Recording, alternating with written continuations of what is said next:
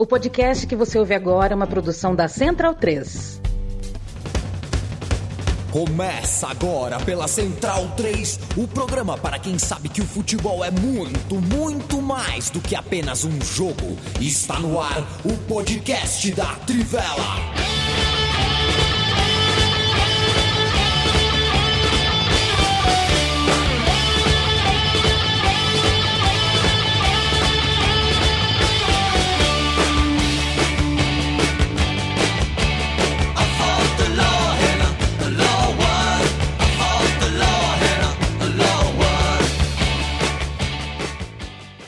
Boa tarde, leitoras e leitores da Trivela, ouvintes da Central 3. Está começando mais um podcast em parceria da redação descentralizada da Trivela e aqui o estúdio Mané Garrincha da Central 3, da onde eu estou falando com Bruno Bonsante, que está aqui perto, mas longe ao mesmo tempo. Tudo bom, Bonsante? Ah, tudo bem, e você? Achei profundo. Ah, né? Ou é geralmente o contrário, é que nem o nosso amigo Leandro Amin, que está tão longe, mas tão perto da, do nosso coração. Pois é, no coração ele está sempre presente. Quem está um pouco mais longe é Felipe Lobo. E aí, Lobato, como estamos? Não tanto quanto já esteve. É. É, salve, salve, Matias. É, não tô muito não. Perdizes tá mais ou menos ali por perto. Não tá muito longe. E... Tudo certo, tudo certo. Final chegando aí na reta final de pré-temporada na Europa, né? Quando a gente começa a ver algum desenho do que está acontecendo. Né? Então, assim, é o, eu diria que assim, é o famoso já comemos os vegetais, agora podemos comer, né, o prato principal da, do negócio. O, tá, tá, chegando perto de começar a temporada de verdade. Ô, ô, Lobo, quando você joga Football Manager, você começa uma temporada nova, tudo, você faz quantos amistosos? Difícil, hein? Eu acho que uns três. Acho que tá bom, três. Eu, eu, eu, eu, go eu gosto de fazer é, copas temáticas. Eu faço copas temas. Temáticas. Copas bom temáticas, também. assim. É, é, é, na Europa dá pra fazer mais isso. Se você vai jogar no Brasil, a, Ah, o, o estadual acaba sendo meio pré-temporada já, É, né? é, Eu é deixo isso. tudo pro meu, pro meu auxiliar técnico, ele que se vira aí com os amistosos. Você tira férias. Né? Tô de boa. Bem, Leandro Stein, e agora, neste momento, pela Liga de Desenvolvimento de Basquete, estão jogando São Paulo e São José em Mogi das Cruzes. Acho que escolheram o meio termo ali, né, pro, pro jogo. Um bom meio do caminho, né? São José que já teve que decidir final de NBB em Mogi das Cruzes por não ter um, um ginásio apropriado na cidade. Agora tem, né? Agora Embora tem. o basquete não jogue lá. Ginásio um bala, hein? Ginásio. É bem legal. Fui, inclusive, fui pela primeira vez nesse final de semana não assistir esportes, mas ver uma orquestra filarmônica, mas é bem, bem legal. Olha só. Mais opções de entretenimento aí para o Vale do Paraíba. E começando né, nosso papo sobre pré-temporada, já que o Lobo deu a letra, vai ser o principal assunto desta edição. E eh, eu fazia tempo que eu não vi uma polêmica tão grande eh, por um amistoso tão intranscendente, né? Eh, enfim, gerou, gerou até um ruído aí nas redes sobre o suposto pênalti ou não que o Neymar sofreu, né? Eu acho que, é, que é, é, é muita falta de assunto também, mas o PSG acabou goleando o Gamba Osaka por 6 a 2 no fim o pênalti não, não ia fazer diferença nenhuma, mas tirando esse lance polêmico, o camisa 10 é, da equipe parisiense e da seleção brasileira teve uma boa atuação, né, Lobo? Teve, teve uma boa atuação, sim. É, acho que a polêmica foi também porque o Neymar respondeu, né? é, na- nas redes sociais. Ele foi atrás do perfil do, da, da Glo, do ge.globo, né? E respondeu dizendo que. Né, porque é, o, o tweet falava sobre pênalti fantasma. Eu também achei que não foi, e acho que é normal ficarem. Mostraram bastante o lance. É, até pode ter rolado um toque, mas foi bastante sutil, né? É, de qualquer forma, ele respondeu de uma forma, né, GE sendo GE, um monte de cara que nunca chutou uma bola, Aquela- aqueles argumentos de jogador, né, que são sempre meio, meio mambembe.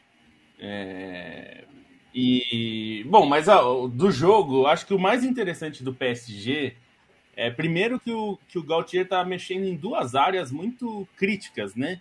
Do, do PSG. Primeiro que ele escolheu fazer uma linha de três zagueiros e quase todos os jogos da pré-temporada usou essa linha.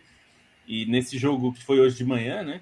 É, segunda de manhã, ele usou a linha que eu acho que deve ser a titular, né? Provavelmente, pelo que a gente tem visto de indicativos e pela qualidade dos jogadores, que é o Marquinhos. O Sérgio Ramos, que praticamente não jogou na primeira temporada, né? No PSG, vamos ver se ele vai jogar agora.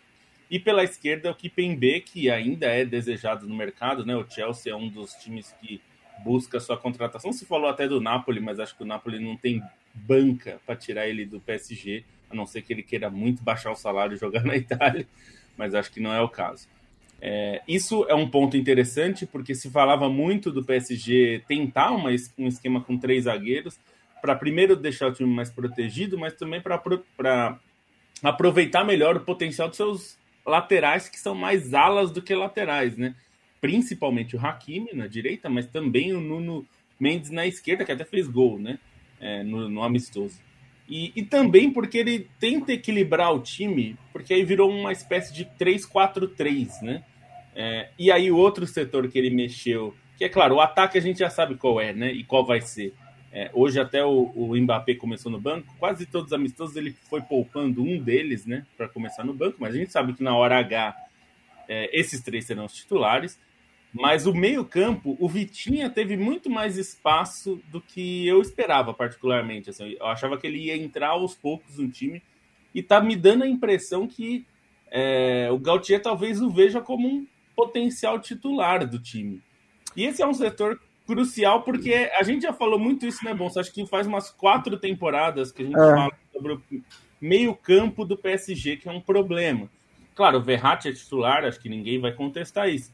Mas é, no, o PSG nunca sabe se coloca aqueles volantões assim mais defensivos, né, para limpar uhum. e tal, ou coloca um cara com mais capacidade técnica e nunca conseguiu montar ali um meio-campo capaz, né? O Vitinha, ao que parece, está encontrando esse espaço porque ele não é um limpa-trilhas, ele não é um meia ofensivo também. Ele é um cara que, aparentemente, com um time com três zagueiros, talvez equilibre um pouco mais o time. É, é, é, é, um setor de baixo investimento do PSG, né? O Vitinho é um dos jogadores de meio campo mais caros que foram contratados desde o Pastore, 10 anos atrás. É, mas é, é, o, é, o, é o que, é, que foi escolhido né, por essa nova cúpula de futebol do Paris Saint-Germain. E você tem o Verratti, que é um jogador de, de, de, de primeira linha do futebol europeu.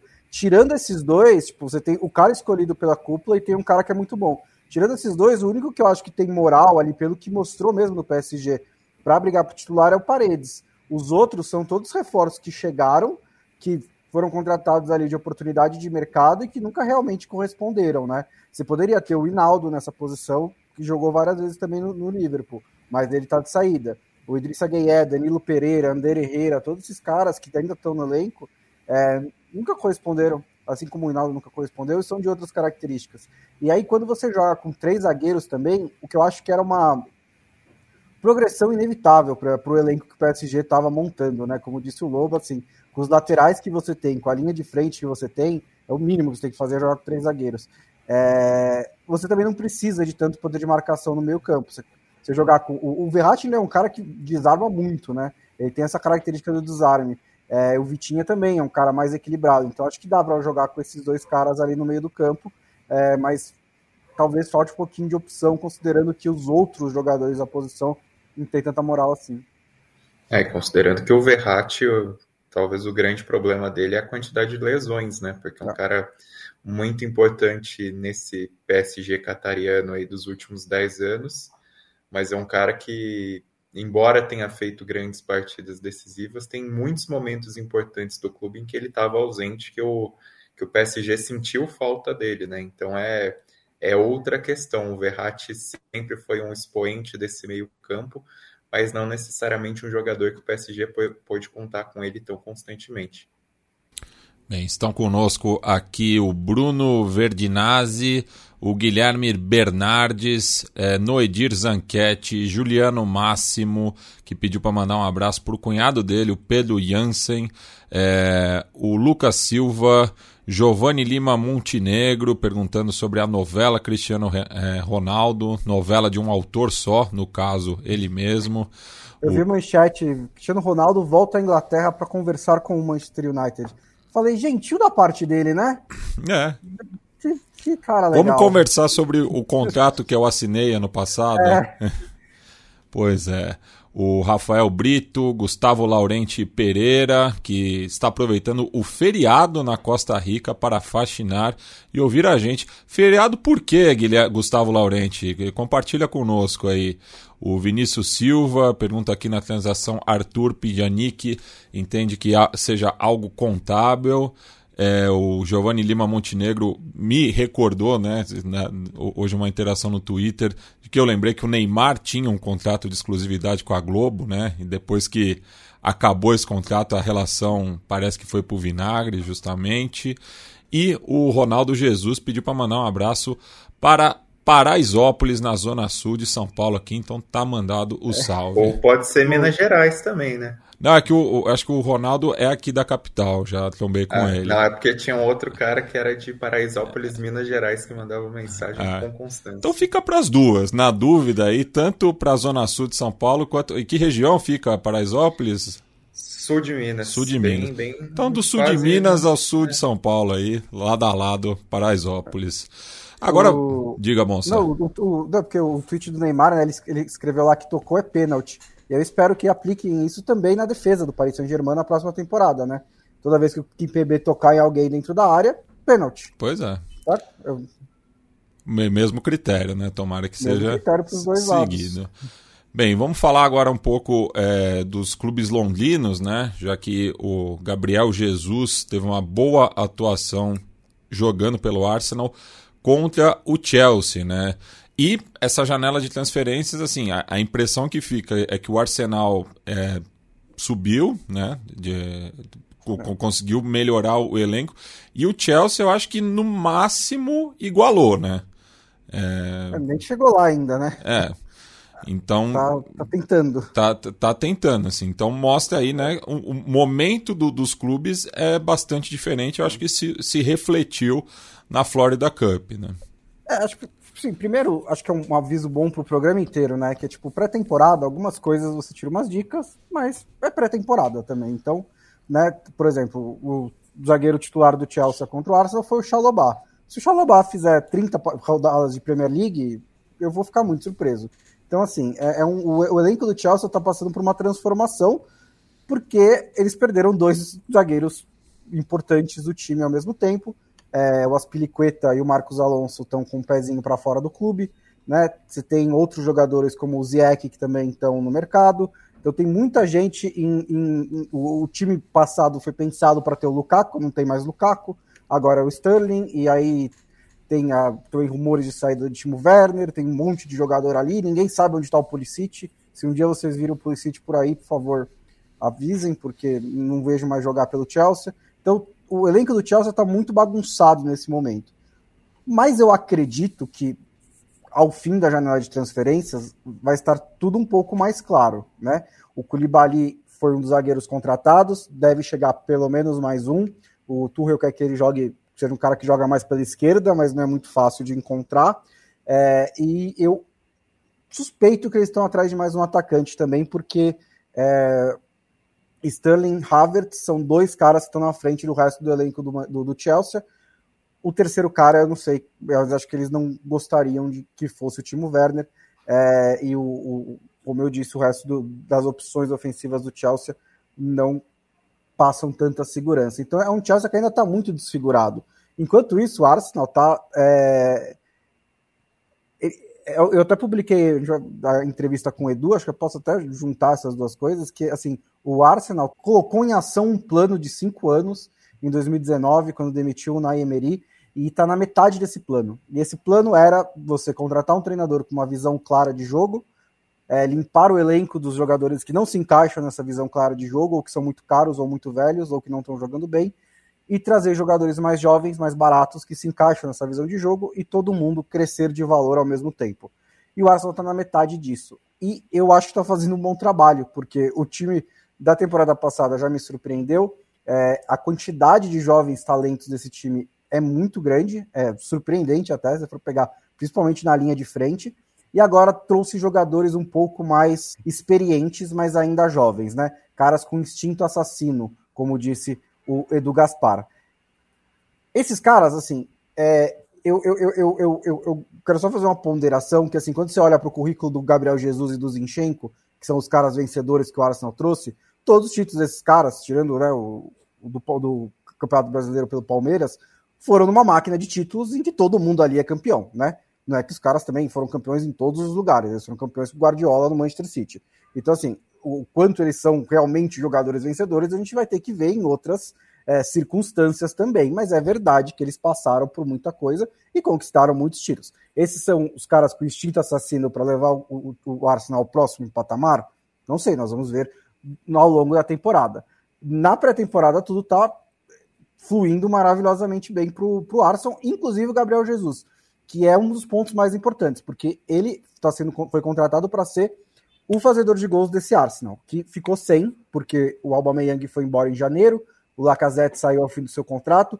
Esses dois se encaixavam nos jogadores que o Edu queria se livrar, que são jogadores acima de 26 anos, com alto salário, que não estavam jogando ao nível de, do salário deles, né? Que estava tipo uma dissociação entre os dois, tanto que ele deixou o Aubameyang de graça para o Barcelona e o Lacazette nunca houve interesse real de renovar. Só que também deixou o Arsenal sem um atacante que dá para confiar. Né? O Nketiah terminou a temporada titular. Agora chega o Jesus. O Jesus vai ser esse cara que vai marcar uma vez a cada três rodadas da Premier League para o Arsenal? Ele nunca fez isso no Manchester City. Então vamos ver se em outra circunstância, com o time girando um pouco mais em torno dele, ele vai conseguir. Essa pré-temporada ele está fazendo gol em quase todo jogo, então o começo, por enquanto, é promissor, mas ainda é pré-temporada. É, o, sobre o Gabriel Jesus, é, os começos dele costumam ser muito bons, né? Um jogador que não tem muito problema para sentir esse peso de responsabilidade, esse, depósito de crédito que o Arsenal pode estar tá fazendo nele. É, no Manchester City teve um começo espetacular, né? Vale lembrar, na seleção brasileira também naquela etapa de eliminatórias para a Copa de 2018 foi um período muito bom do Gabriel Jesus. A questão é realmente se ele é um cara para elevar o nível do, do Arsenal e para ser um jogador muito mais constante né, nessa produtividade ofensiva, que não, não é necessariamente algo, uma, uma grande marca da carreira dele. Acho que nesse papel de protagonista é a novidade, mas é, em questão de, de chegar e botar o pé na porta, chegar e mostrar do que ele é capaz, não, não é não costuma ser muito um problema para ele e assim a maneira como ele tem jogado leve esses jogos, né, demonstrado confiança até em algumas entrevistas aí, teve entrevista que ele deu falando sobre o Mina, que, que peitou o Mina, enfim, esses dias, mostra que é um, ele está num momento também mais, uhum. mais responsável é, não que ele fosse, não tivesse responsabilidade antes, mas de, de ter essa responsabilidade de ser uma face principal do Arsenal e uma certa leveza conduzindo isso também, que é positivo para esse início. E, e, e aquele assim, Palmeiras de 2016 era cheio de fio escapado, né, Bonsa? era. E não, não ficou muito melhor é. depois é. também. É, o Edu Gaspar parece ciente disso. Ele disse para o Gabriel Jesus, quando estava conversando com ele, com a família, tentando vender a ideia do Arsenal, que ele não quer o Gabriel Jesus da temporada passada, que ele acha que o Gabriel Jesus perdeu um pouco do brilho na temporada passada e disse isso na cara do Jesus e falou que é o Gabriel Jesus das outras temporadas. E o Gabriel Jesus disse, segundo o relato do Edu, que o Edu estava certo, que ele precisava voltar a ser o jogador de antes da última temporada. Então parece que há um consenso de que a última temporada do Gabriel Jesus não foi das melhores. E ele agora, em um novo ambiente, vai tentar né, é, recuperar esse futebol. E ele é, teve eu... protagonismo ofensivo é, no, na, no, primeiro ano do Tite na seleção brasileira, né? Ele, foi, ele era a principal é. referência ofensiva nas eliminatórias, né? Que o, que o Brasil acabou passeando, né? No City ele nunca foi protagonista de nada, é. que, que, é, um, que, um, que é o meu ponto, inclusive. É, são dois jogadores muito vencedores dos últimos anos, como coadjuvantes de um grande time, né? Nenhum deles foi, foi peça-chave do Manchester City. É, eu, eu, acho que vale destacar no caso do Gabriel Jesus é, o título da Copa América de 2019. E eu acho um título importante porque era um, era um momento que ele tinha perdido a posição né, na seleção brasileira por causa da Copa muito ruim que ele fez. É, enfim, com todas as ressalvas que a gente já fez, né, do, do, como o estilo de jogo prejudicou, mas ele fez uma Copa ruim, perdeu a posição. Na Copa América, que não teve o Neymar, é, ele ganhou a posição durante a competição e foi um jogador muito importante em momentos delicados daquela campanha, né? Para citar o principal, que esse acho que o Bonsa lembra, porque ele estava vendo hein, o Brasil e Argentina, que foi o duelo mais difícil do Brasil na, na, naquela Copa América. E o Gabriel Jesus fez um jogaço contra a Argentina. Foi muito bem. Foi o jogo mais difícil e foi o jogo que ele mais apareceu. É, e eu acho importante esse, esse, essa competição especificamente, porque era isso, era um momento que não tinha o super craque do Brasil, o cara que é claramente o melhor jogador e que é a grande estrela, é, e ele precisou galgar ali degraus para chegar na, na, posição de titular, porque ele saiu atrás, o David Neres começou como titular, o Richardson jogou, e no fim é, ele e o Cebolinha naquela época, né, os dois é, cresceram durante a competição, se tornando opções importantes mas eu acho que é importante nesse ponto do no momento do jogo mais difícil que a Argentina ficou perto de, de eliminar o Brasil, né? Numa, numa competição em casa, ele foi bem. E aí é, é ver como, como ele vai se desenvolver, porque eu também acho que ele raramente no City ele teve uma é, perspectiva de sequência, não é nem só ter a sequência. É, porque no, no City ele sabia que mesmo jogando bem todos os jogos, ele eventualmente sairia. Não só porque o time roda muito, mas porque tinha o Agüero, que na época que chegou ainda era o Agüero, né? E, e bom, é, depois ele foi se alternando, o time deixou de jogar com centroavante, ele não conseguiu ficar se firmar ali. Então, acho que é interessante. E eu tenho curiosidade, bom, até você já tinha falado disso na, na, na nossa última nosso último podcast na quinta. Eu quero ver o Zinchenko no, no meio-campo. Ele estreou como lateral uhum. esquerdo, que era o esperado, né? Tá, se esperava que ele fosse lateral. Mas eu acho que ele. A bola que ele joga na seleção ucraniana, jogando de meia, né? De meia central, às vezes até, é, me deixa curioso para ver em que momento o Arteta vai usar, se é que vai usar, esse jogador no meio-campo, porque ele me parece muito mais jogador do que a gente ver ele como lateral, né? Assim, eu acho que ele é um lateral ok, bom até, não é nada espetacular, é, cumpriu uma função porque o City precisava e agora talvez o Arsenal precise em alguns momentos, mas eu acho que ele tem mais potencial para ser um jogador influente no jogo a partir do meio campo. É, é, tem que ver. É, o problema é que o Tierney, que é o, o, lateral esquerdo titular, ele se machuca bastante, né? É, eu pelo que eu vi aqui, ele não estava disponível para esse jogo. Então, ele acabou jogando ali. Tem o Nuno Tavares, né, que é o outro lateral esquerdo também, que talvez seja negociado, que indica realmente que ele está mais pensando ali para ser um, um, lateral esquerdo. Mas eu também eu quero ver ele no meio-campo, principalmente porque se você olha para o meio-campo do Arsenal, né, é, principalmente esse que jogou contra o Chelsea, Chaka e Partey, é, são dois bons jogadores. O Partey é um ótimo jogador, mas eles, são, eles não são aqueles jogadores de mais passe, de passe mais qualificado, de caras que controlam o jogo. E o, o Zinchenko eu consigo ver nessa função. Então acho que ele pode ser também uma opção para você ter um meio campo um pouco mais leve, principalmente no lugar do Chaka, né? Com o Partey tendo bastante chegada, também tem um cara de muita qualidade técnica. É, mas eu, eu, eu, eu vejo espaço para ele nesse meio campo, principalmente ali na, no, no centro do meio campo. Da linha de, de armação para frente é um pouco mais difícil porque o Arsenal está lotado de jogador ali, né? Você tem o Saka, tem o Martinelli, tem o, o Odegaard, tem o Fábio Vieira que acabou de chegar, tem o PP que é um problema do Arsenal, né? Ele é um desses caras que sobraram de mais de 27 anos, salário alto e que não está rendendo, mas também pode ser que ele jogue. Então ali tem, tem muita concorrência. Mas acho que no centro do meio campo tem espaço para ele e na lateral esquerda quando for necessário. E falando do, do City, né? É, o Haaland estreou contra um velho conhecido, né? Marcando é, gol contra o Bayern. Queria que o Stein falasse um pouco aí é, desse debut do norueguês. Bom, uma, uma estreia bastante positiva, né? Considerando é, enfim, as circunstâncias do jogo, que foi um jogo disputado com menos tempo, um jogo atrapalhado pela, pela tempestade de, de raios em, em, Green Bay.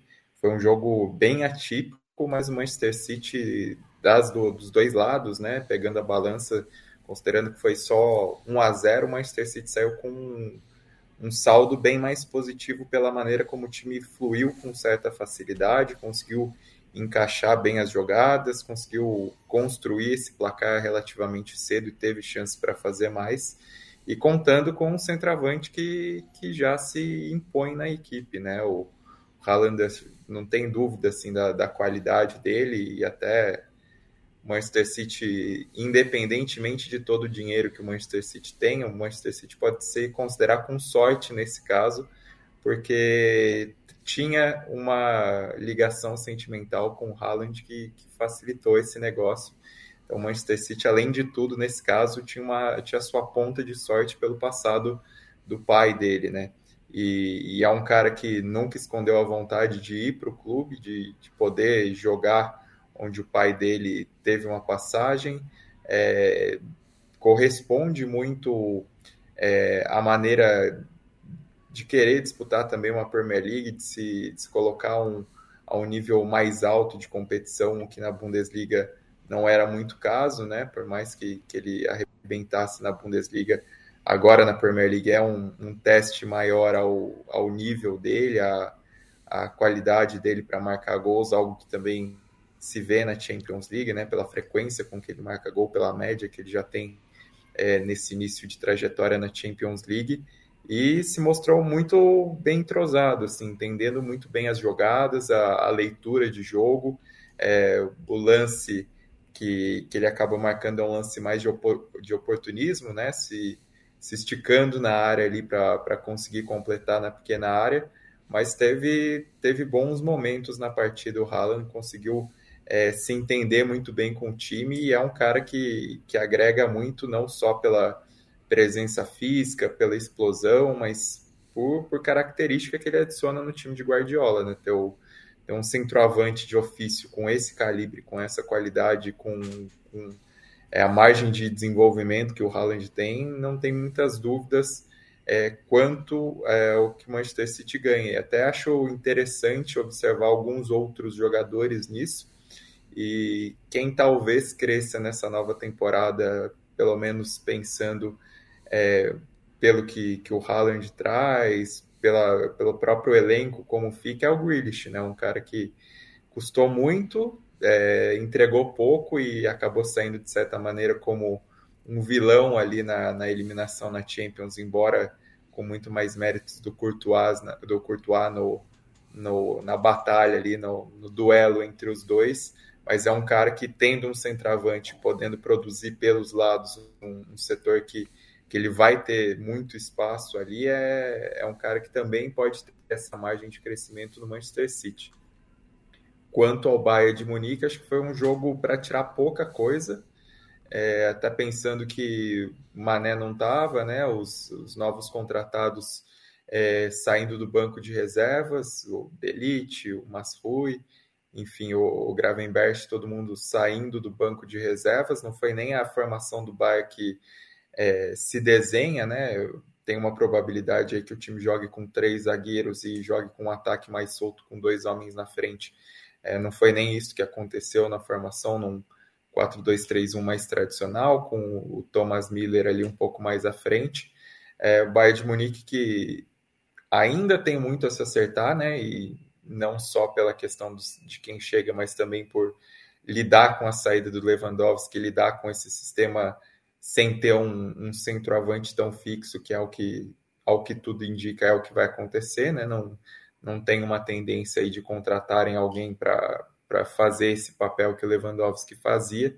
É, tem toda a questão da defesa, né? Que é, foi uma preocupação da temporada passada e que ainda precisa se acertar e ainda tem que repensar o sistema, e é, é muito esse o ponto da, da chegada do Delite, né? Até por oferecer novos encaixes, aproveitar a versatilidade de algumas peças à disposição. Então, para o Bayern de Munique, é, embora tenha sido uma vitória por uma derrota por 1 a 0 com uma, uma diferença maior que esse 1 a 0 no placar, não é daqueles jogos também para considerar como terra arrasada, porque não se viu nem taticamente, nem pelos jogadores trazidos o que se espera de novo do Bayern de Munique nesse momento, assim como não tinha sido 6 a 2 sobre o DC United, embora tivesse, é, embora tenha rolado o gol do Mané, embora tenha rolado o gol do Delite, então é, ficou essa impressão positiva pela, pela, pela maneira como eles corresponderam na primeira oportunidade, mas não que servisse de parâmetro. E acho que esse jogo também não serve tanto. Fica mais para o Manchester City questão do entrosamento do, do Haaland, a própria entrada do, do Julian Álvares, né? Acabou, teve uma oportunidade de gol ali, teve um bom lance no segundo tempo quando ele entrou. Então, para o Manchester City fica um, um saldo melhor, projetando um pouco mais o que vai ser o time nessa próxima temporada, com uma base vencedora, com algumas perdas pontuais, mas com um acréscimo do calibre do Haaland e ainda outros bons jogadores que chegaram, né? O, o Álvares, o Calvin Phillips, enfim, é um time que, que dá a impressão de estar tá mais forte em relação à última temporada. É, é um time que também tá, tá rodando mais na, na, na, periferia do elenco, né? Assim, o, o, jogadores que eram mais reservas, mais de, de opção, que estão saindo e chegando outros. É, por exemplo, vai, deve chegar, tá negociando com o Curella para lateral esquerda. O Manchester City vai tentar ter um lateral esquerdo, que é uma, uma, uma demanda minha há muito tempo. É, talvez o Ake também saia, também era um cara que está na, lista do, do, é, do Chelsea para ser um desses zagueiros. É, então, na, na, o, no, nos, nos, mais na, nas, na reserva, terceira ou quarta opção de zaga e tal, o Manchester City está mexendo bastante. Mas time titular mesmo, assim, é o mesmo, só que com o Haaland. Então, né, teoricamente vai melhorar. E também, né, assim, você já é um clube mais rico do mundo, e aí também, por acaso, uma das maiores revelações de todos do, do futebol atual, que é da Noruega, tem uma relação afetiva com o seu clube, que é da Noroeste da Inglaterra. É um, uma grande dose de sorte mesmo. Bem, agora a gente sai do Lambeau Field, é, em Green Bay, em Wisconsin. A gente segue nos Estados Unidos. Vamos para o Giant Stadium, em Paradise, Nevada, ali nos arredores de Las Vegas, onde foi jogado o clássico, né? Eu acho que esse é um do, do, do, dos endereços mais inusitados do, da rivalidade entre Barcelona e Real Madrid. Que... Até porque, né, assim, quem sabe que tem outra cidade em Nevada que não é Las Vegas, né? Tem Reno, né? Que também é, é conhecido. Reno, é verdade. É, mas também pelos, pelos mesmos motivos. Pelos né? mesmos motivos, né? Mas é, que falaram que foi um, um, bom clássico, né? Até pensando nas últimas edições também do, da rivalidade, que o Real Madrid acabou tendo bem mais protagonismo, né? Costumava ser mais equilibrado. Mas é interessante, né? A estreia do Rafinha, né, que fez um golaço, acabou vencendo o arquirrival. É, foi um, foi um bom jogo. Não foi bem, não foi a estreia do Rafinha, né? Já tinha estreado com gol, mas ele fez novamente e dessa vez foi um golaço, né? É, numa uma bobeira ali da saída de bola do Real Madrid. É, mas é, foi interessante porque foi a estreia do Lewandowski, né? Em Vegas e aposto que muita gente apostou que ele faria gol mas ele não fez. É... Também tem uma coisa estranha, né? Eu, eu, sabe que, Matias, eu sou um cara que gosta, eu, me atento aos detalhes de número de camisa. Hum.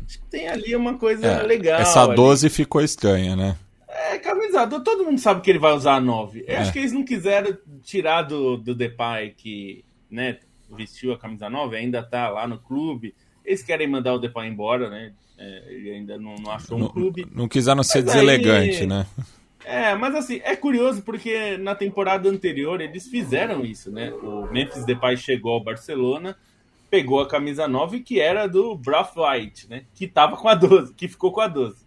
Aí agora o Braithwaite nem, nem se sabe para onde ele vai, já não tem mais camisa. Então, é, enfim, dá 9 pro Lewandowski, né? Pelo amor de Deus, camisa 12. Eu já sou contra a camisa 12 para atacante, mas 12 do Lewandowski não dá.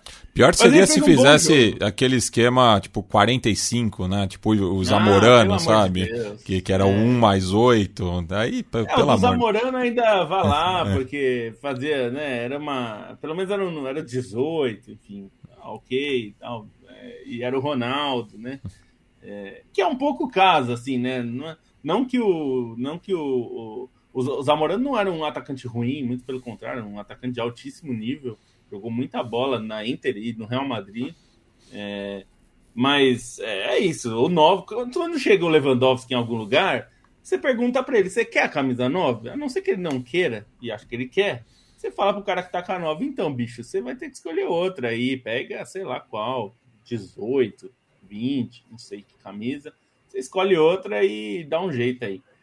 Mas falando do jogo, ele, ele, ele se integrou bem, viu, no time. Acho que o time é, não tinha um centroavante desse, desse tipo, né? Porque o Depay vai, algumas vezes jogou ali no começo da temporada passada, mas ele não é bem um, um centroavante, né? Ele é um atacante que começou muito pelo lado do campo, se converteu mais em um segundo atacante. É, e acho que, o, claro, o, o, o De Jong, é, não o Frank De Jong, né? O Luke De Jong, que jogou a temporada passada emprestado, não é um centroavante é, que a torcida do Barcelona espera né, no, no, no clube Blaugrana. O Lewandowski é um cara que, por mais que ele seja conhecido pelos gols, ele não é um cara que é só de empurrar a bola para o gol. Ele sabe ali trabalhar jogada, de costas, tabelar. Jogar fora é, da área. O entendimento hum. dele com Thomas Miller esses anos todos é, é, histórico. E até com o próprio Aubameyang na época do, do Borussia Dortmund, quando o Aubameyang várias vezes atuava mais pelo lado, né? É, então, ele é um cara que consegue ter um entendimento com quem joga alguma bola também. E caras como o Barcelona tem, jogam bastante bem, né? Tem bons, bom nível ali dos jogadores. É, eu só fico é, um pouco curioso que pessoas, a imprensa catalã parecia que tinha muita dúvida é, do Rafinha ser titular, né? E tá muito claro pelos amistosos que o Xavi entende que o titular é o Rafinha. Ele chegou, até porque, assim como aconteceu na seleção brasileira, ele entrou e tomou conta do time, né? Nos jogos, nos jogos que ele fez, ele quase que é, é, pediu assim: toque em mim que eu vou fazer o, time jogar. É, então, virou o Barcelona do Rafinha, assim, é, muito pouco. Claro, é só amistoso, pré-temporada, não quer dizer tanta coisa ainda, mas eu digo pela personalidade, né? É um cara que a gente viu chegar na seleção brasileira com muita gente no Brasil sem saber quem ele era e botou a camisa e jogou e a ponto de no segundo jogo dele já estavam falando, pô, esse cara tem que ser titular. É, é, um pouco isso no Barcelona, né? Ele jogou o primeiro jogo ali e tal, meteu gol, jogou bem, personalidade, puxou o jogo, fez jogar boas jogadas. Nesse daqui foi a mesma coisa contra o Real Madrid, que é o que a gente falou, é amistoso, pré-temporada e tal, mas o pau quase comeu lá, viu? Numa jogada do Vinícius Júnior, que ele saiu rasgando ali pelo meio, tirou três caras na jogada, tomou uma pernada que eu vou te falar ali. É uma. Você, aquela... você diria que não tem amistoso entre Barcelona e Real Madrid? tem amistoso, mas os caras dão porrada nos amistosos. Chama de contra, né? Não é amistoso, é contra. Foi o Busquets, hein? É. Não, não, tô falando, não tô falando de um moleque que ficou bravo, não. Busquets desceu o cacete do Vinícius Júnior e o, o tempo fechou ali. Teve aquele famoso empurra-empurra e tal, né? É, mas eu achei interessante isso. E só para não falar do Real Madrid, o Real Madrid não tinha um centroavante, porque o Benzema não estava disponível ainda, né? Voltou um pouco mais tarde é, jogou com Hazard de falso 9, como o Ancelotti disse que jogaria. Até foi interessante a movimentação dele, não fez um grande jogo, mas. Pra gente lembrar pelo... que o Hazard ainda faz parte é, do Real Madrid. Pra, né? pra lembrar que ele tá lá. E até na imprensa espanhola estão querendo meio que empurrar o Mariano para fora do clube, é, porque ele é o 9, né? Que sobrou no elenco sem o Benzema, mas ele mal jogou, jogou os últimos 20 minutos não fez grandes coisas. É, me parece que a opção reserva do, do Real Madrid do Ancelotti sem o Benzema, quando ele não puder é. jogar, vai ser um time sem centroavante, como aliás foi na temporada passada é, também. Mas saiu também na logo de, hoje na jornalista da Cadena Ser dizendo que o Hazard não convenceu como falso 9 que o Real Madrid talvez busque um centroavante é, experiente, comunitário, né, que no caso seria espanhol, né, ou, é. né, que, e que faça 10 a 12 gols por temporada para ser o reserva. Porque Fácil, assim, né? É, assim, é, é, um, é, é, um risco você é um risco você ir com o histórico do, do, do Hazard, você ir só com ele como alternativa para o Benzema, Considerando Sim. que o Benzema também já tem 30 e poucos anos e que teve problemas físicos nas últimas temporadas, que deixaram o Real Madrid na mão. E assim, o Benzema é o principal jogador do time, você não vai conseguir substituir, mas acho que é, necess... é legal ter uma alternativa um pouco mais confiável. É que mas assim. Você já viu quem ele quer? Hum, quem? Borja Maioral. Ele quer o retorno do Borja Maioral para ser reserva. Que assim, é. ele não é um cara, ele não é um centroavante de primeiro nível, mas é não, é pra ser é reserva, é, né? Cabe nesse, cabe nesse, nesse perfil, né? Um cara que. É, mas assim, também não, não quer ninguém para concorrer com o Benzema, né? Só para assim, é, o Benzema tirar uma pra semana. segurar a onda. Tirar um fim de semana de folga contra o Eibar dentro de casa, você coloca o Borja Maioral e seu time não desaba. Né? É um é canterano, né? Vezes, exatamente. Vai ter uma assim, paciência assim, ali. Assim, eu não sei o que fazer com o Hazard mais. o Ancelotti também não sabe, porque é, ah, o Lili ficaria feliz não de ter o... Tá, não tô dizendo que, tá, assim, que ele tá abrindo mão do Hazard, tá desistindo do Hazard, né? Mas é, essa ideia dele ser o falso 9, o, o jogado de centroavante, não sei se vai dar certo, não sei se vai se manter por muito tempo, não sei se é a solução para o Hazard. Né? Acho que a solução é simplesmente os dois, é, dois falarem, ó, oh, gente, não deu certo isso daqui, né? Vamos, vamos fazer outra coisa? Eu, vocês têm a experiência do Bale, vocês não vão querer um Bale 2.0, né? Então vamos fazer outra coisa, me libera aí, vamos seguir a vida, porque eu, eu, não, eu não sei se eu consigo ver volta para essa, essa contratação. E falando é. de um. Ah, desculpa, é, Stein. Não, só ia adicionar desse jogo, acho que algumas coisas interessantes também. É a questão dos jovens, né? O Real Madrid entrou com o meio-campo, que é, em teoria, o meio-campo da renovação, né? O trio renovado em comparação com o trio histórico, que é Chouameni, Camavinga e, e Valverde. Valverde, aliás, abre aspas, como ele tem azar com a trave, né? Impressionante a quantidade de quase golaços que não saem por causa da trave. Foi mais uma vez o caso.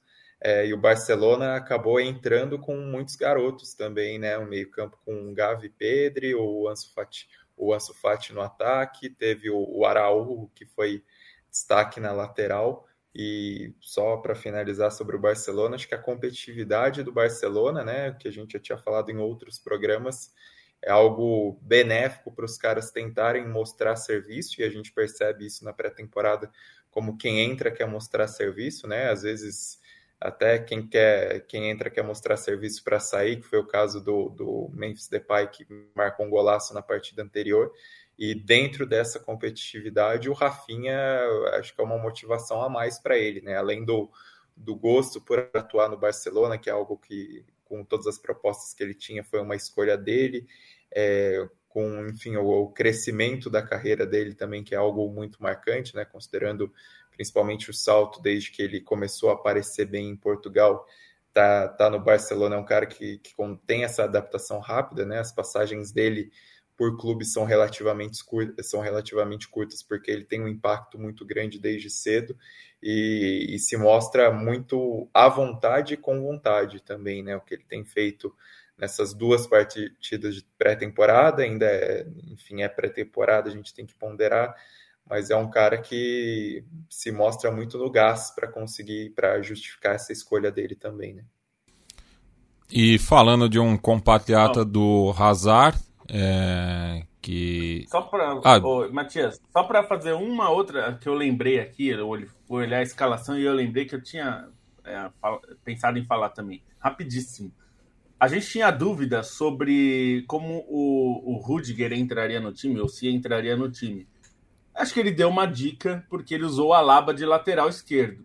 É, o Alaba de lateral é um cara é, absolutamente qualificado é, no, no Bayern nessa posição. Ele era um dos melhores do mundo nessa posição.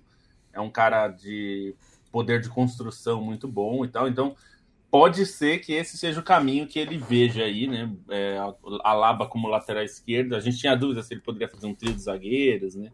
Mas até acho que pelas posições, é, dos, os, as outras posições estarem bem preenchidas, talvez ele use o Alaba como um zagueiro é, um lateral esquerdo, mas eventualmente pode ser o, o, o, reserva da zaga também, né? Digamos, quando não, não puder atuar um ali, é o Forlan Mendy, que é um bom lateral, mas não é, é, não é brilhante, né? Mas ele cumpre bem seu papel ali. É, aí pode revezar entre os dois, mas é só porque essa era uma dúvida, né? Que a gente tinha se ele usaria o Alaba de lateral ou não, ele usou. Bem, e falar do, do, do, do Mertens, né, que se despede do, do Napoli após 10 temporadas, dois títulos da Copa da Itália, uma Supercopa e também o posto de maior artilheiro dos Partenopei. Agora que fica a pergunta, para onde irá Liz Mertens? É, o, o, o De Laurentiis é, disse, deu dicas de que ele está pensando em se aposentar, né? Não sei se ele vai é, pegar mais um, mais uma temporada, mas foi uma questão financeira, né, que tirou o, a pedida dele foi muito alta para renovar o salário com, com o Napoli. Acho que também o Napoli, assim, a queda de rendimento do, do, do Berta estava clara, né? Então é, não, não, não era fazer tudo para renovar com ele. Mas assim, o maior artilheiro da história de um clube que teve o Maradona por tanto tempo, acho que é um negócio bastante relevante, né? Se for, e também mostra assim como foi importante essa essa, essa era que tá meio que, ter, que meio que termina com a saída dele e do Koulibaly e do Insigne na mesma temporada, né? Essa era que é, na verdade é um, uma segunda formação de um time, né, que trouxe o Napoli de, de volta ao protagonismo na Itália, né? O primeiro lá com o Cavani, com o Lavezzi, com o Hansik, e aí vem esse que é mais focado no Insigne, no, no, no Mertens, depois que vira centroavante com o Sarri, o Caleron também muito importante nessa, nessa sequência, ainda com pegando o finalzinho do Hansik. Então é um período muito importante da história do Napoli que meio que terminou, né? E acho que isso é muito a saída do Mertens acaba sendo muito simbólica nesse sentido e agora vai vir aí um novo período que já está começando muito bem, né? Com o Spalletti brigando com o Zinrei no treinamento, né? O Spalletti é maravilhoso também, um cara muito afável. Devolveram então, o carro dele? Não, ele, ele, aparentemente não tinha ligação emocional com aquele carro, porque ele falou, não, foda-se, eu vou continuar treinador do Napoli. Com o salário que eu ganho aqui, eu compro 20 carros, né? Então, não sei, não faz muito sentido essa barganha que você me ofereceu, mas... É, só porque ele é mais um. O Mertens é mais um desses casos que a gente falou tanto nas últimas semanas, de como o mercado está se readequando, né? Porque o Mertens, mesmo é. veterano, é provavelmente há alguns anos teria muito interesse. Ele já foi especulado em vários clubes, né? Por aí, mas em, talvez em anos anteriores é, ele tivesse uma proposta para ir para o Southampton, para um clube assim. Só que o problema é que esses caras tiveram seus salários tão inflados nos últimos anos que os salários deles se tornaram um problema, né, para os times. É, e aí os grandes, porque aí você criou uma elite de superclubes, mas que tem vagas limitadas, né? Você tem seis mais ou mais ou menos cinco, seis grandes clubes que pagam salários exuberantes. E mesmo entre esses grandes clubes tem diferenças, né, entre eles.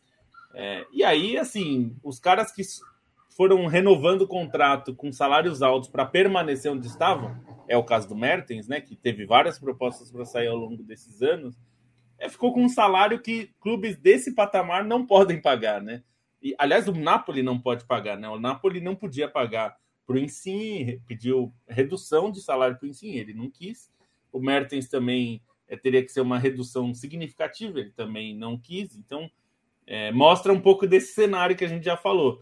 É, os jogadores que estão livres no mercado, eles não têm tanto mercado assim, porque eles teriam que reduzir bastante seu salário. É, alguns vão aceitar, né? A gente viu o Dembélé cortando 40% do salário para voltar para o Barcelona alguns talvez prefiram, como o Mertens, talvez prefiram se, se aposentar.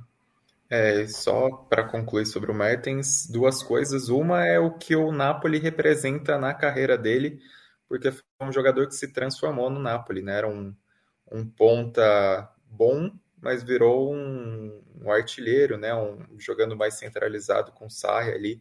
É, a carreira dele se transformou, teve um pico alto ali com o Sarri. Então é um cara que, que tem essa, essa ligação também pela transformação na carreira e a maneira como o Mertens é, abraçou Nápoles também, né? Um ídolo por conta da, da relação dele com a cidade. É um cara que, ao longo da passagem dele pelo clube, teve participação em diversas causas humanitárias, em é, enfim, doar agasalhos para comunidade carente, a doar é, medicamentos a grupos de refugiados. Tem até uma história famosa em que ele saiu é, meio disfarçado pelas ruas, numa história que só veio a público bem depois e contada por pessoas que, que presenciaram isso, não por ele, que ele saiu para distribuir pizza, né? Nápoles é a cidade onde a, a dita cuja foi, foi criada, saiu distribuindo pizza a moradores de rua. Então era um cara que, que tinha essa ligação muito afetiva, tinha um grande coração e, e, por isso também era idolatrado, né? Indo além da, da grande história dele como jogador no, no Napoli, que, que realmente é, ele se elevou como jogador no Napoli. Bem, uma segunda rodada aqui de comentários do pessoal que está nos acompanhando ao vivo no canal da Trivela no YouTube. Lembrando, toda segunda-feira às 17h30 e quinta-feiras a partir das 8h30, né? Kia Alcaças diz que a creche Bete Lobo em Santo André, no último dia de recesso, está ouvindo esse povo top. O João Paulo Borgonov manda uma boa tarde é, aos amigos. Ressaca de dois gols do Fábio Santos é boa demais. O Felipe Melo, que não é aquele, veio para deixar um like, vai escutar mais tarde quando pingar no feed. O Ronaldo Jesus confirma que ele é do, de Paraisópolis, na Zona Sul, convida a gente para assistir a Copa da Paz.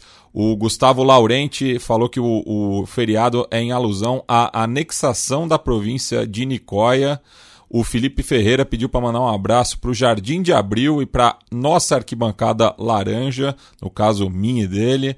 E o Leonardo Braga, que manda um abraço de Paraisópolis, em Minas Gerais. Né? Então os dois estão representados aqui. Né? O Diego Souza manda boa noite também, já está mais informado com os mais bem informados do país, manda saudações rubro-negras.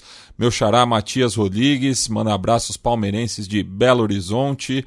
O Cripto, o Márcio Amorim destaca aqui minha camisa do Café Belgrado, Gabriel Cunha de Santo André, Gabriel, o, o outro Gabriel Lopes Coelho, Maspoli de Souza Filho, é, em homenagem, aí, imagino, ao goleiro campeão pelo Uruguai em 1950. Enfim, Fernando Valeri, Rodrigo Trindade, é, que manda é, faz aqui que o Corinthians deve tentar a chegada do Herman Cano para o torneio mundial contra o Real Madrid. Otimismo. Não sei parar no Cano, tenta pegar é. o, o, Lewandowski, porque o Corinthians está com muito dinheiro. Eu tô ficando pois muito é. impressionado com a capacidade financeira do Corinthians. O Leonardo Santana manda um, um salve vascaíno aqui e LR99 pediu para casar com, com ele ou ela, não sei, mas eu já sou casado, viu? É, então sinto-lhe informar. É só um por vez, né? É. A, a, no Brasil a, a, poligamia ainda não foi aprovada, né? Enfim. Ainda, né? Vai acontecer. Pois é. Que tá, tá rolando na Costa do Marfim. É... Bem, vamos passar para Eurofeminina, que já definiu suas semifinalistas, né? Inglaterra e Suécia jogam amanhã, terça-feira, enquanto que Alemanha e França fazem o mesmo na quarta-feira, Felipe Lobo. É, então, definidas as semifinais aí da, da, da Euro, começa nessa quarta. Acho que é, é, todo mundo de olho bastante na Inglaterra, né? Por, pelo que está jogando de futebol e por é, jogar em casa, né? Claro, vai, ter, vai receber bastante apoio da, da, da torcida. E, bom, é, a Suécia passou com bastante sofrimento, né? É, para cima da, da Bélgica, não foi um jogo tranquilo. É, a Suécia é mais time do que a Bélgica, mas em campo foi um jogo bem duro para as suecas. Conseguiram o gol ali no final. É, então, assim, a, na teoria, a Inglaterra é favorita. É evidente que é um jogo bastante diferente, porque se para a Suécia, no jogo contra a Bélgica, ela era a grande seleção que precisava se impor, contra a Inglaterra vai ser o contrário, né? Ela sabe que a responsabilidade vai estar em cima da Inglaterra. E assim como a Inglaterra sofreu, né? Precisou de, é, precisou de prorrogação também, e, e foi ali, empatou já no final do jogo, né? Nas quartas de final é, contra a Espanha sabe que é do mesmo aquela coisa que a gente sempre fala, jogar em casa gera uma certa ansiedade nos jogadores e jogadoras, né? A gente viu isso é, no Brasil em 2014 na Copa Masculina e é normal que aconteça. Jogar em casa gera um apoio adicional, mas também gera uma um nervosismo adicional, né? Então é gerir isso é sempre uma questão complexa e, e a, a, a Inglaterra vai ter que viver esse drama aí é, chegar nas fases finais do jogo, talvez com o jogo ainda pendurado, empatado, até perdendo, e saber lidar com isso. Conseguiu fazer isso contra, contra a Espanha, mas é, eu imagino que o torcedor inglês espere um jogo mais tranquilo dessa vez, né? Uma emoção dessa toda, toda vez é difícil. E do outro lado, acho que tem é, um confronto bem mais equilibrado, né? Assim, é mais difícil apontar um favorito, ainda que eu acho que a Alemanha é melhor do que a França. É, a Alemanha é um, é um time. É, é um time alemão, é, como a gente viu no masculino nos anos 90. Aquela Alemanha da Copa de 90. É um time de muito apuro técnico, mas é muito bem construído coletivamente, né? Então, não é um time é, encantador no jeito de jogar, mas é um time que impõe seu jogo e o, o outro time parece que tá, cai numa teia de aranha, assim, fica se debatendo ali, não, não consegue se mexer muito e acaba sofrendo, né? Então vamos ver como a França vai reagir a isso. A França é um time bem talentoso, né? Tem jogadoras bem é, interessantes, principalmente no ataque, né? Mas é, é, é um time que pode causar problemas. É, mas é bem, eu acho que nesses dois confrontos, um é bem claramente a Inglaterra favorita. É, eu ficar, vou ficar surpreso se a Inglaterra não passar. É, no França e Alemanha, ainda que a Alemanha seja melhor, não para mim não será uma surpresa se a França complicar o jogo e passar. É uma, uma Euro até agora, curiosamente, com muito pouca surpresa, né? Eu acho que a, a, a eliminação da Noruega na fase de grupos foi a maior. É, esperava um pouquinho mais da Itália, mas não chega a ser uma surpresa. Mas nas quartas de final, principalmente, acho que deu, deu a lógica em todos os jogos, né? Um pouco mais difícil para a Inglaterra e para a Suécia do que para as outras duas, mas era mais ou menos o que se esperava, né? E acho que agora na semifinal é tipo muito muito equilibrado, assim. Acho que a Inglaterra jogando em casa, é lógico, tem essa, esse leve favoritismo sobre a Suécia, mas a Suécia é uma das seleções mais tradicionais é, da Europa, principalmente da Eurocopa, né? É sua nona semifinal em metade das outras chegou até a decisão, né? E a Alemanha, a Alemanha é muito mais tradicional que a França também, a Alemanha ganhou oito vezes esse negócio, mas a, mas a França é um time que, que, que tem algumas das melhores jogadoras do mundo, né? Muito impulsionada ali pelo é, investimento do Lyon e pelo investimento do Paris Saint-Germain mais recente. É, tem algumas das grandes jogadoras do mundo, mas como seleção ainda deve né, uma grande campanha, né? ainda deve, por exemplo, uma final de grande competição que não chegou nem na, na, na Eurocopa nem na Copa do Mundo. Então, é, tem uma oportunidade aí, porque é, tem uma oportunidade aí, mas eu acho que a Alemanha mais forte, inclusive com a volta da Pop, né, que passou um ano machucada, passou um ano fora da seleção e começou a Euro devagar, começou ainda a reserva, mas depois de marcar no primeiro jogo, virou titular e fez gol em todos os jogos da Euro até agora e tem jogado muito bem, tem sido uma presença muito importante no ataque da Alemanha. E é curioso porque ela, se a Euro tivesse sido disputada quando ela estava prevista, né, que era o ano passado, é possivelmente ela não jogaria, né?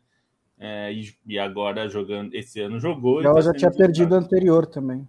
né então, então é uma acaba sendo uma história curiosa. Toda vez que você adia, né, você causa esse problema. Às vezes tem jogador que se machuca em cima da hora, é. tal. Então é uma boa história da Pop, que é uma líder também né, do time, é uma jogadora importante da Alemanha.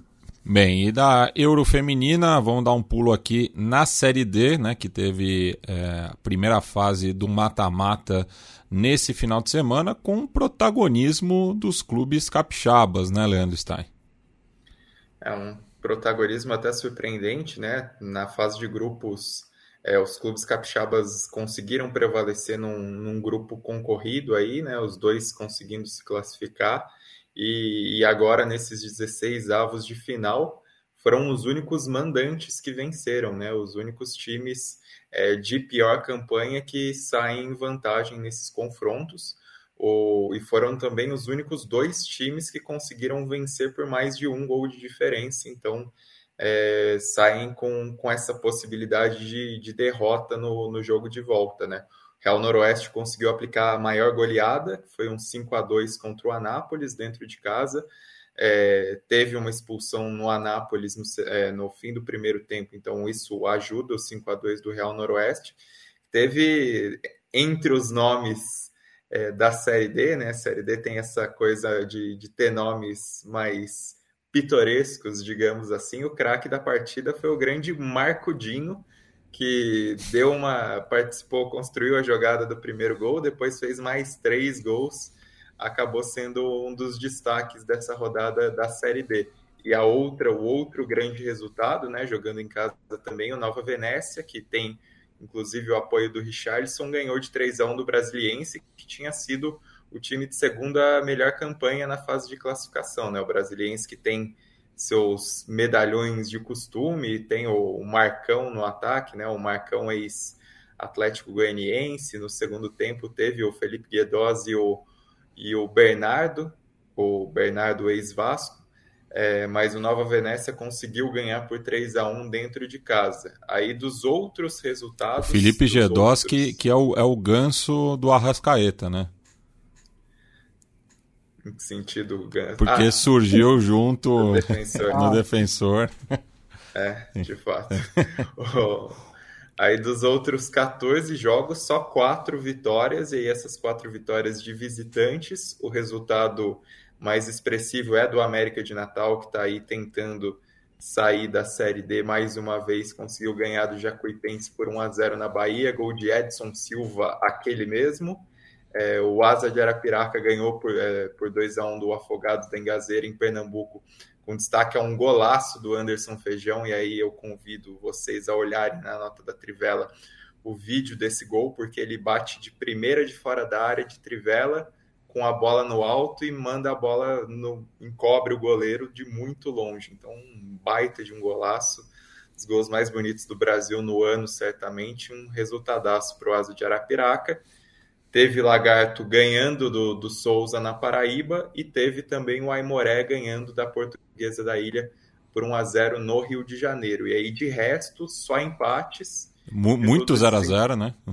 é muito 0 a 0 foram 6 0 a 0 e aí nesses 6 0 a 0 dois destaques principais que foram os jogos é, entre times do mesmo estado, né? Santa Cruz e Retrô 0 a 0 foi um 0 a 0 equilibrado, por mais que o Retrô tenha sido o time de melhor campanha e o Santa Cruz coincidentemente de pior campanha, não é não é necessariamente esse o cruzamento, mas os dois acabaram se enfrentando e o, o Santinha conseguiu é, criar boas chances, botar pressão, embora o, a, a, grande oportunidade do jogo tenha sido é, perdida pelo Retrô, pelo Fumaça chutando para fora com gol aberto, e o Cascavel e Paraná também 0 a 0 num jogo que teve o destaque do goleiro Felipe, aquele mesmo, ex-Corinthians, ex-Flamengo, que está na meta paranista, acabou fazendo boas defesas, segurando uma pressão do, do Cascavel é, nesse jogo. E aí, de resto, um monte de, de empate, um monte de 0 a 0 um pouco mais de ânimo que vale falar é do São Raimundo do Amazonas 2 a 2 com Tocantinópolis, que dentre os nomes teve um gol de Everson Bilal, que não farei mais comentários sobre, e dos outros empates também, acho que dois interessantes que rolaram foi o Azures 1 a 1 com o São Bernardo, né? O São Bernardo acabou empatando no fim numa falha bizarríssima do, do goleiro do Azures, do Caio, que vinha fazendo boa partida, mas acabou mandando um cruzamento para dentro do gol. E Oeste Caxias também um a um bastante movimentado, em que o, o Oeste saiu na frente em Barueri, o Caxias perdeu o pênalti, teve jogador expulso, teve gol anulado e aí no finzinho do jogo conseguiu esse empate, é, cobrando o pênalti, vai ter uma chance aí em Caxias do Sul de, de poder jogar pela vitória simples. Bem, e para arrematar essa edição, fica aqui uma pergunta do, do, do, de um dos membros lá no, no Discord, né, o Francisco Mairink, que pede uma, uma opinião nossa, né, comparando com as últimas edições, se o nível da Série B de 2022 tá ruim mesmo, ele que tem acompanhado apenas os jogos do Cruzeiro. Eu acho, é, só começando aqui o, o, esse debate final, de que criou-se né, uma expectativa muito grande para essa edição da segunda divisão por conta de alguma das camisas envolvidas. Né? Mas a gente já observa né, um descolamento né, do, do, do, do G4 em relação aos, aos demais. E mesmo né, os times que estão aí ocupando os postos de acesso não estão jogando tão bem, né? Eu acho que o Cruzeiro, por ser o líder, acaba é, criando mais e tá, o Pesolano está fazendo um bom trabalho. Mas de resto, eu concordo em partes né, que é, essa Série B ela está aquém das expectativas, né? Porque acho que não foge muito da regra do que é a, o segundo escalão do futebol brasileiro. É, eu acho que tem, tem um pouco disso da expectativa, né? Se falou muito da maior Série B de todos os tempos, muito por causa da, das camisas. E no fim a gente está vendo muitos empates com poucos gols, né? Ou 0 a 0 ou 1 a 1 é, e, e, e, é um pouco. A Série B é uma, uma competição muito própria, né? Eu não, não tenho assistido tantos jogos da Série B assim. A gente até estava comentando aqui antes do programa, né, Matias? Eu faço muito algo que vocês fazem aí, que você contou também, né? De é, eu deixo muito a série B rolando enquanto eu estou trabalhando. Quando está passando na TV, eu sempre deixo lá para ver. É, nem sempre eu paro para assistir assim o jogo pro, propriamente dito, então eu não assisto com 100% de atenção. É, então não, não vou dizer que eu assisto freneticamente os jogos. É, mas eu acho que tem uma questão mais de expectativa mesmo, tanto que no começo do campeonato se falava muito de meu Deus, olha a situação dos grandes, né?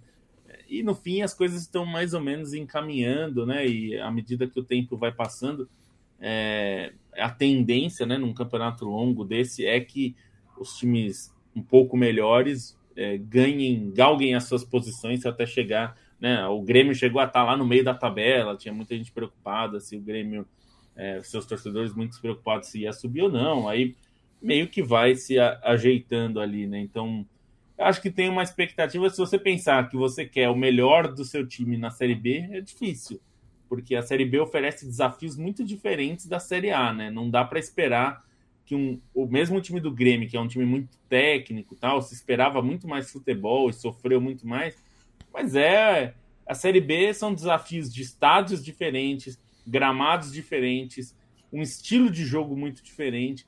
É só você ver o que acontece na, na para pegar um exemplo de uma grande liga, a Championship, né, a segunda divisão inglesa é muito diferente da Premier League. Então, mesmo times é, muito técnicos, eles sofrem um pouco na, na Championship. Se você não se adaptar minimamente a esse estilo de jogo e a esses desafios diferentes, é, não vai ter mesmo. Então, acho que é, se esperava, na verdade, acho que mais por causa disso, assim, porque são camisas muito pesadas. Então, é, eu acho que é sempre mais ou menos igual, assim.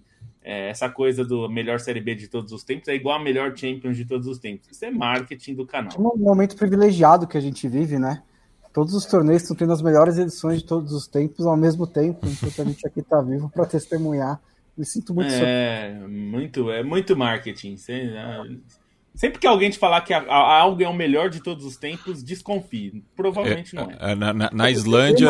Uma, uma, figura de linguagem chama hipérbole. Se você estiver é. usando nesse sentido, tudo bem. Ou, mas... ou, ou superlativo, né? Na, na Islândia é. é. proibido por lei. Você não pode anunciar qualquer coisa desde que tenha uma avaliação técnica. Então, por exemplo, Falar que é o que é melhor. se é verdade ou não. É, mas, mas parece. O melhor, assim, você não pode falar, é o melhor bolo de chocolate do mundo. Não, tem que ter um, uma avaliação por, por terceiros, enfim. É... Outro dia eu tava, eu achei isso legal, outro dia eu tava no shopping e tinha lá, melhor sorvete do mundo. Aí, letrinhas pequenas embaixo tava, ganhou o prêmio em Veneza em 2012. Eu falei, nossa, é um ótimo marketing, né? Que, que, que vou ligar lá para checar no festival de sorvete de Veneza. ganhou mesmo, não, bota aí. É. Mas esse, esse, pelo menos tem uma referência, né? Que tem os outros que. É, não existe esse festival, é. pode ser que também. Pode ser que seja uma completa é, mentira. É. Pode ser que seja uma enquete de internet. Né? É, né? tem isso também, né? Pode saber, né? Bem, senhores, é isso. Fechando essa edição de 25 de julho de 2022. É sempre um prazer falar com vocês e eu, eu os vejo semana que vem. O Yamin volta na quinta, mas eu só volto na segunda. Então fica aqui o meu até logo. Até logo. Até logo. Até a próxima. Falou, gente.